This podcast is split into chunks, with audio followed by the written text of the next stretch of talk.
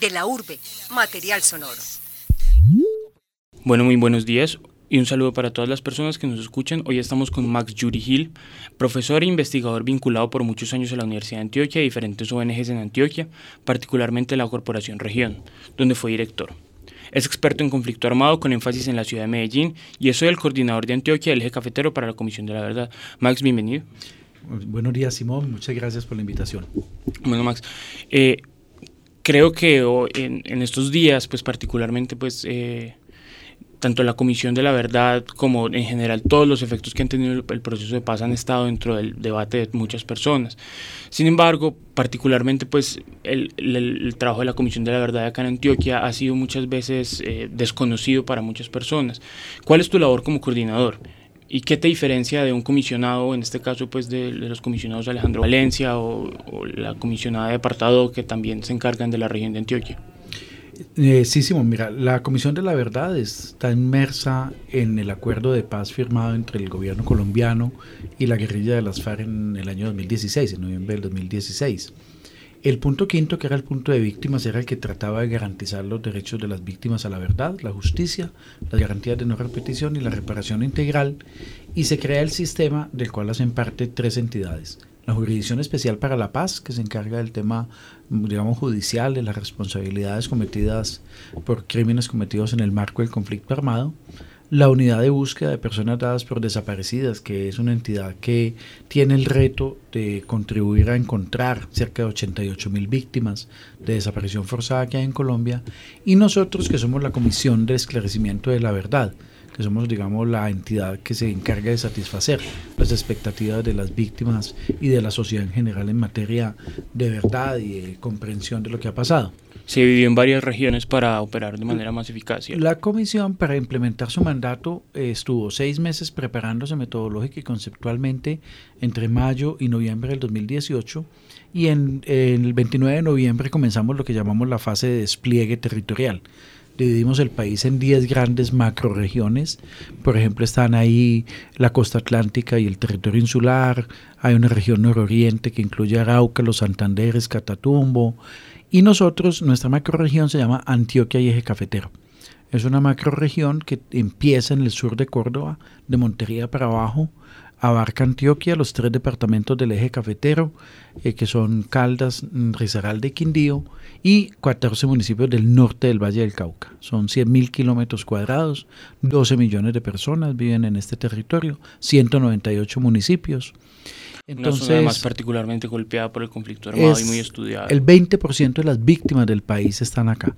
Eh, Antioquia aporta el 17% de las víctimas de todo el país. Antioquia es líder negativamente en todas las modalidades de victimización.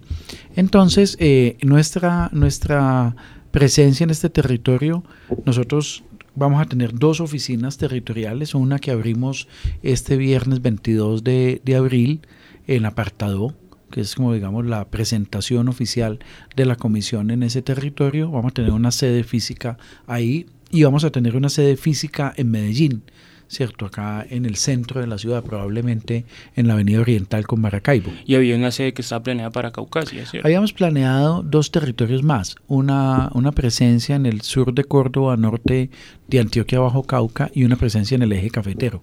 Eh, hasta el momento lo que vamos a tener en esos dos territorios son dos enlaces territoriales, dos en Montería y dos en Pereira Manizales, la semana anterior estuve en una visita para el eje cafetero en reuniones con diferentes organizaciones sociales y universidades.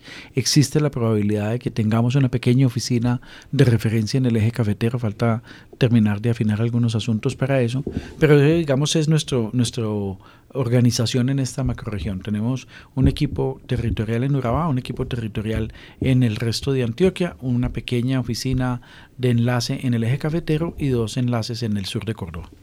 Bueno, ¿y qué te diferencia del comisionado de los comisionados encargados por esta región? Pues mira, los comisionados fueron elegidos con base en una convocatoria pública nacional.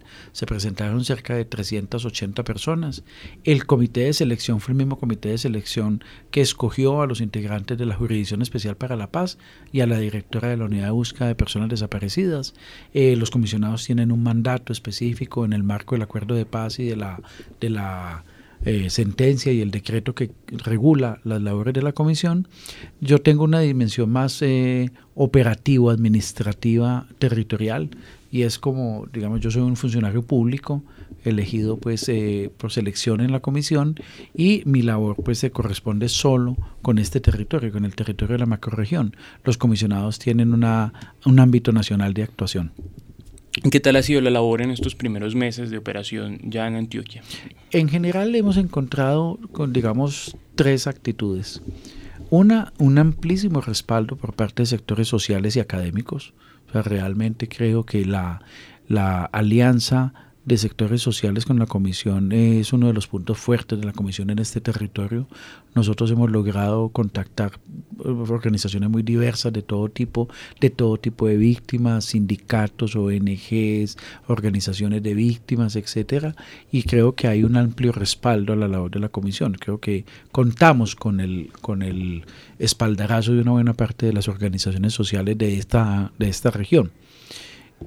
Hemos encontrado también algunos sectores adversos o que tienen prevenciones sobre nuestra labor, que por ejemplo consideran que el mandato de la comisión al ser fruto del acuerdo de paz con las FARC es ilegítimo y que consideran que como el plebiscito eh, lo ganó el no, pues no debería existir el sistema y en esa medida pues somos una especie como de organización espuria. ¿Esas prevenciones han sido explícitas o les ha tocado ah, En algunas reuniones han, aparecido. Lo que nosotros hemos tomado la decisión, Simón, es que nosotros vamos a hablar con toda la sociedad, incluyendo aquellas personas que están en desacuerdo con nosotros y con nuestra labor, porque pues nosotros tenemos una misión que es para todas las personas y en eso no tenemos ningún problema pues en establecer comunicación, en ir a reuniones donde le explicamos a estas organizaciones nuestro mandato nuestras posturas y en algunos casos ha servido para comprender un poco mejor nuestra labor y en otros casos para ratificar las prevenciones, pero pues eso es parte del juego democrático. Y lo otro, discúlpeme una última idea, Simones, pero también encontramos que hay una enorme cantidad de la población que no tiene idea que somos. Y por eso la labor de pedagogía es muy importante junto con el trabajo en materia de comunicación pública. ¿Y cómo ha sido el asunto de la seguridad, teniendo en cuenta pues de que estamos en una región que todavía tiene eh, efectos o, sino más bien del conflicto de, de varias de varias de varios encuentros armados no solamente en la ciudad de Medellín o en el Valle de Aburrá sino también en varios subterritorios pues de, de la región en la que operas eh, Simón, nosotros nos imaginábamos que la Comisión de la Verdad iba a trabajar en un ambiente de mayor paz y tranquilidad. Esperábamos que la fase del posconflicto no fuera tan violenta como la que estamos teniendo en una parte del país. En nuestro territorio específicamente hay unas eh, zonas donde tenemos graves problemas de orden público. Eso es el sur de Córdoba, el Bajo Cauca y una parte del norte de Antioquia, especialmente alrededor de Ituango. Por el otro lado, en Urabá hay tensiones en diferentes lugares de, de la subregión y hacia el sur en la zona limítrofe con Chocó. Entonces, ahí por lo que hemos tomado la decisión por el momento es de esperar a ver cómo evoluciona la situación antes de proponernos ir a hacer presencia de, de toma de testimonios y presencia institucional. ¿Y si la situación sigue problemática? tenemos un protocolo, eh, digamos, tenemos tres, tres protocolos para tres casos distintos. El primero es cómo proteger a las personas que se quieren acercar a dar su testimonio a la comisión. No, nosotros no podemos que una persona que se presente a la comisión, ese testimonio sea un, un, motivo para la revictimización. Entonces tenemos que tomar las medidas de protección para que eso no ocurra. Una de las cosas que hemos pensado en las zonas donde no vamos a poder hacer presencia es con base en relaciones con organizaciones de Naciones Unidas, de la misión de apoyo al proceso de paz de la OEA o de organizaciones sociales, que esas personas salgan de la zona a testimoniar ante nosotros, o a un municipio cercano donde haya mayor nivel de tranquilidad, o incluso a la ciudad de Medellín, y podemos disponer los recursos para ese traslado. Entonces, el primer tema es la protección de la gente que da su testimonio en la comisión. En segundo lugar, la protección de la información por ejemplo, el día de, antier eh, se conoció una denuncia en el país sobre el robo de información a la Corporación Nueva Arcoiris. Le robaron pues, los computadores, las bases de datos y todo. Entonces nosotros necesitamos un protocolo que ya está construido de protección de la información de cómo se va a almacenar la información y se garantiza que no sea hackeada ni robada. Y lo tercero, frente al equipo, un protocolo de protección del equipo del equipo pues físico, de las personas que hacemos parte de la comisión en Antioquia. Hasta el momento no hemos tenido ningún incidente. Sí, hasta el momento, pues en los cuatro meses que llevamos ya de, de, trabajo en esta zona, no hemos tenido ningún incidente. De todas maneras, tenemos un monitoreo sobre la situación y para eso contamos con el respaldo y el acompañamiento del sistema de Naciones Unidas y el diálogo con precisamente las personas o las organizaciones que se encargan de, de, promover estos altercados a la seguridad, ¿cierto? Así sean los violentos de hoy. Eh, la Comisión de la Verdad muchas veces tiene un, una connotación algo histórica, ¿cierto? Pero cuando hablamos de cosas que todavía siguen sucediendo, ¿cómo es eso en términos de la recaudación de datos para lo que ustedes quieren hacer? Pero también como en términos puramente dialógicos, es decir, cómo aproximarse a personas que siguen operando en el marco de la ilegalidad. El acuerdo de paz y el mandato de la Comisión es para quienes hoy en día ya no están en la guerra, ¿cierto? Nosotros vamos a recibir testimonios de responsables y declaraciones de responsables, pero esos responsables son integrantes de grupos eh, guerrilleros como las FARC o desmovilizados previamente como el EPL o la Corriente de Renovación Socialista o el M19 o personas que se marginaron, se retiraron del ELN de manera voluntaria. Entonces, ahí hay un primer paquete que tiene que ver con insurgentes. Hemos recibido en algunos casos testimonios y estamos haciendo un proceso con exintegrantes de grupos paramilitares, ¿cierto? Y también con integrantes de la fuerza pública que han comparecido ante la Jurisdicción Especial para la Paz. Pero si a nosotros hoy en día pues nos llama alias Otoniel a dialogar con nosotros, pues digamos nuestro mandato no es ese.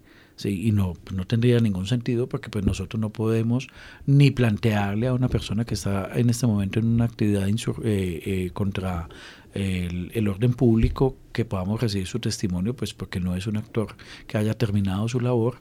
Y lo mismo pasaría con el ELN. ¿cierto? Nosotros, digamos, formalmente no tendríamos nada que dialogar con estos integrantes de estas organizaciones. Pero dentro de tres años, cuando el mandato de la comisión termine, todas estas organizaciones ¿quién en ese momento se encargará de cumplir la labor de que la Comisión de la Verdad está haciendo entonces? Dependerá mucho, Simón, de cómo termine, cómo termine el mandato y en qué momento, porque claro, eh, las comisiones de la verdad son órganos normalmente construidos de cierre de los conflictos armados o de las transiciones a la democracia, no en este caso. desde dictaduras. Nosotros sí, parcialmente. O sea, el conflicto armado con las FARC terminó.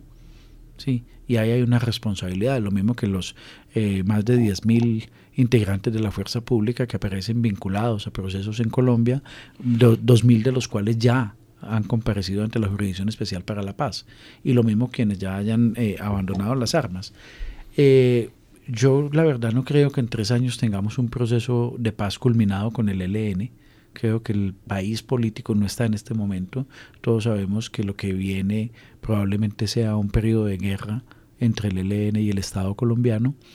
Y habría que mirar si en el caso de que hubiese terminado el conflicto con los grupos paramilitares nuevos que han surgido, incluyendo el Clan del Golfo, los Caparrapos y estos otros, pues si tendría lugar o abrir una puerta para que la Comisión de la Verdad se ocupe de ese proceso. Pero, pues, eh, la verdad es que nuestra preocupación central en este momento es cumplir el mandato con respecto a lo que la ley nos establece y es mirar de manera estructural qué ha pasado en Colombia, cuál es la explicación de por qué hemos tenido un conflicto armado de más de cinco décadas, porque nuestro mandato empezará en el año 1958, la investigación, y terminará en el año 2016. Probablemente hablaremos en un momento dado de lo que pasó después de la firma del acuerdo, porque pues el conflicto armado no terminó y hay dinámicas muy graves como la del asesinato de líderes sociales, defensores de derechos humanos. Pero eh, nuestra labor no tendrá que ver con los grupos que actualmente están en confrontación. Eh, recientemente el comisionado Alfredo Molano habló de que en su trabajo en el Meta había encontrado masacres que nunca habían sido reportadas o nunca habían quedado registradas. Eh, creo que una de las grandes dificultades que han enfrentado pues, los historiadores, pero también las personas que han trabajado con organizaciones sociales, ha sido la, la invisibilización de estos casos, ¿cierto? Eh, particularmente en Antioquia, ¿cierto? En que han operado también ese, ese silenciamiento también de, de, lo hecho, de lo que sucedió. ¿Cómo, es, ¿Cómo está trabajando la comisión para evitar de que eso suceda? Nosotros tenemos ahí una... una un reto muy grande y es que tenemos que hablar de lo que es más visible y hablar de lo que ha sido menos conocido. Nosotros, te pongo el caso, Simón, no podríamos decir, no, de desplazamiento forzado no vamos a hablar porque eso lo conoce todo el mundo. Pues es un fenómeno que afecta a más de 7 millones de personas, estructural, ligado a todo el tema de la tierra, la propiedad, la modernización y el uso, de tal manera que nosotros no podríamos prescindir de hablar de eso, pero sí tenemos el mandato de tratar de hacer visibles dinámicas que no han sido tan conocidas. Entonces uno diría, hemos identificado en estos primeros meses en nuestro territorio un vacío de producción analítica y de, y de como de acercamiento al periodo 1958-1980. Ahí tenemos un hueco temporal. Tenemos un hueco territorial que es eh, está mucho menos diagnosticado lo que pasó en el eje cafetero y en sus regiones de Antioquia como por ejemplo el suroeste. Y tenemos un vacío claramente identificado frente a modalidades como la tortura, el reclutamiento de niños y de niñas, la vinculación de personas de manera forzada a la guerra o la violencia sexual en el marco del conflicto armado. Entonces creemos que ahí justamente vamos a tratar de poner nuestro mayor énfasis. Hola, aquí estamos con Max Yuri Gil, el coordinador para Antioquia del eje cafetero de la Comisión de la Verdad. Conversábamos sobre la manera en cómo evitar que algunas dinámicas del conflicto fueran invisibilizadas. Max, con base a eso, que hay sectores eh, que, que por, por pura falta de información no solamente fueron destruidas, sino que muchos de los testigos fueron invisibilizados. Eh, casos específicos, ¿cierto? Como en el suroccidente antioqueño, como el suroriente antioqueño, como el occidente antioqueño. Eh, ¿Cómo ha sido ese trabajo? ¿Se han podido recabar algo nuevo? Eh, se, se, han enfrentado con dificultades a la hora de encontrar esa información, particularmente que muchos de los victimarios eh, en algún momento ocuparon situaciones, eh, fueron terratenientes, ocuparon posiciones de poder. ¿Cuál ¿Cómo ha sido esa relación? Mm, Simón, nosotros en estos primeros eh, cuatro meses del año tenemos nuestro objeto central en materia de esclarecimiento, que es el primer objetivo de la comisión, es como tomarle una foto, un estado del arte de lo que hay tanto desde el punto de vista académico investigativo como desde el punto de vista social. Con base en esa foto, pues lo que nosotros queremos es identificar dónde están los vacíos para tratar de reforzar nuestra presencia investigativa y, y de indagación y esclarecimiento ahí. También al mismo tiempo como ir construyendo una línea del tiempo de lo que ha pasado, cuáles son las dinámicas del conflicto armado en Antioquia, eh, en la macroregión Antioquia Eje Cafetero en general, y asimismo identificar hitos o, acontecimientos que sean muy significativos. Al final de, de, de este periodo haremos un trabajo de validación con actores sociales y académicos, del cual sale una ruta investigativa. Y en esa ruta investigativa, por ejemplo, lo que vamos a identificar es si necesitamos ir al suroeste antioqueño, a averiguar cosas sobre eh, conflicto armado, actividad paramilitar, eh, presencia de grupos insurgentes, modalidades de victimización, apoyarnos en las organizaciones sociales y académicas de la zona, por ejemplo en la diócesis, por ejemplo en organizaciones que tienen presencia allí, allá hay una sede de la Universidad de Antioquia. Entonces, a través de esto, entrar a documentar, a recibir testimonios e investigar algunas dinámicas en específico, a lo cual estaremos dedicados el resto del año. Al final del año, los últimos dos meses del año, nos dedicaremos a una labor más de procesamiento, un primer corte de, del estado en el cual se encuentra la investigación, para pasar a profundizar en el segundo año, que será toda la labor del 2020. Toda esa labor estructural es no solamente pues, esencial en el mandato de la comisión, sino que es su propia labor, que es, buscar y explicar las causas estructurales ¿cierto? Que, que causaron el conflicto.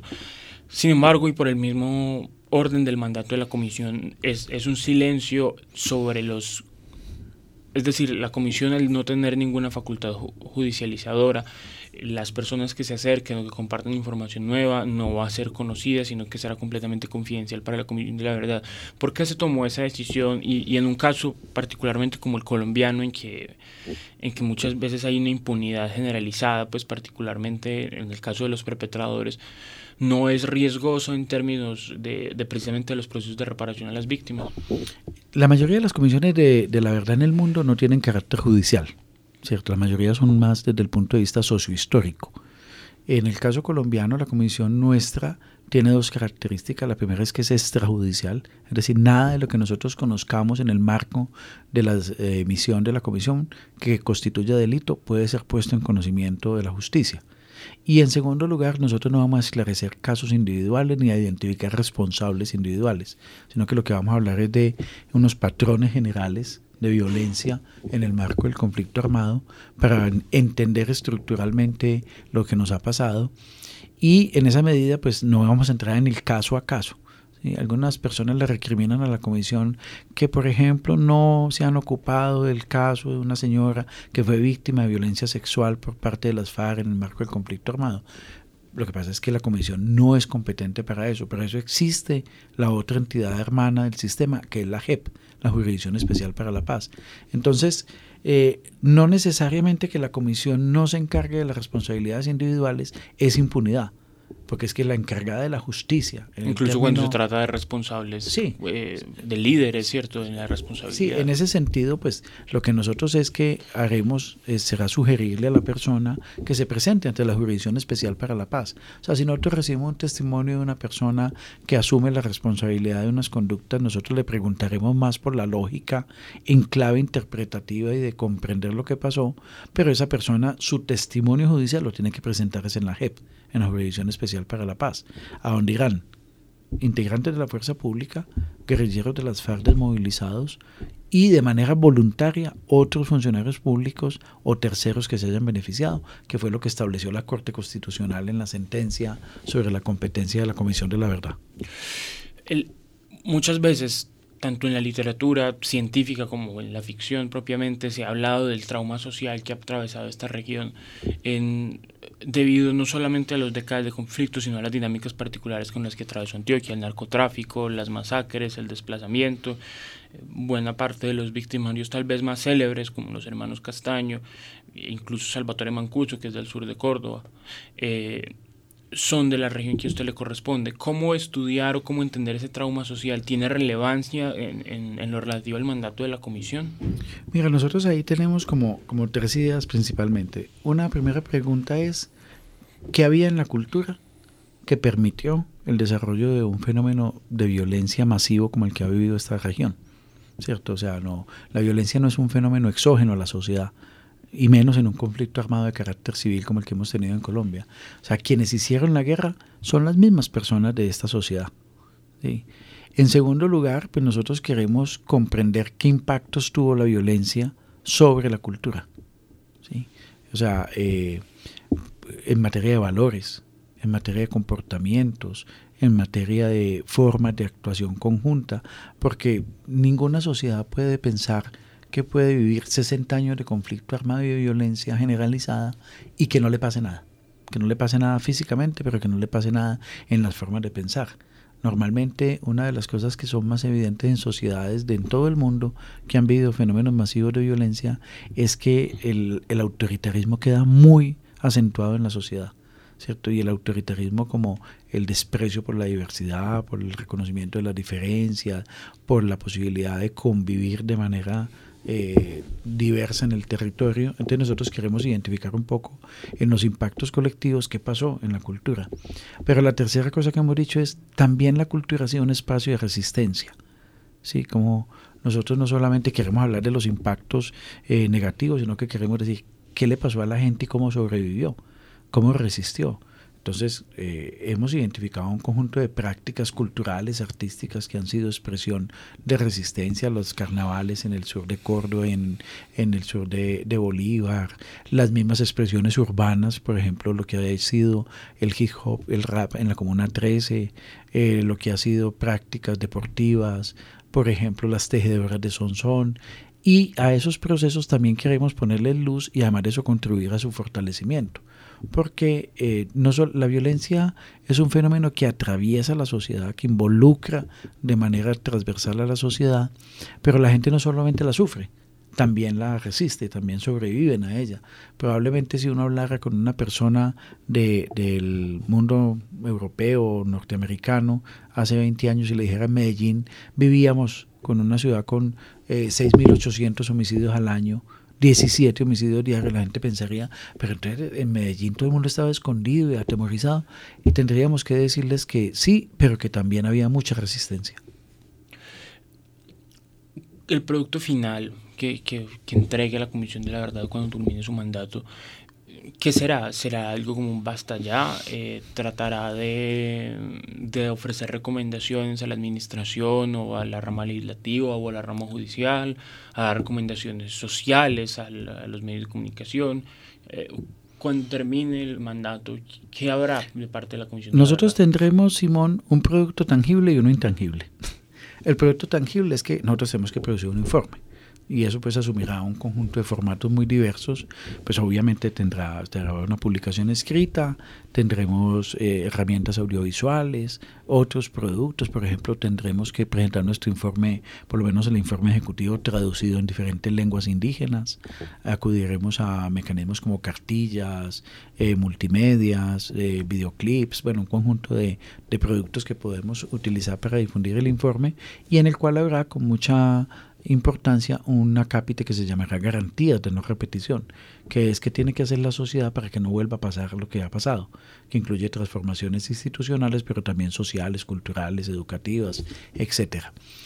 Pero el producto intangible que puede ser incluso más importante es que nosotros nos vemos como un actor institucional que va a contribuir a desatar y a fortalecer en la sociedad una eh, un proceso alrededor de poner a la verdad como un bien público fundamental en esta sociedad. Un bien público quiere decir que le interesa a todos, un bien público quiere decir que eh, todo el mundo tiene que ver con ello.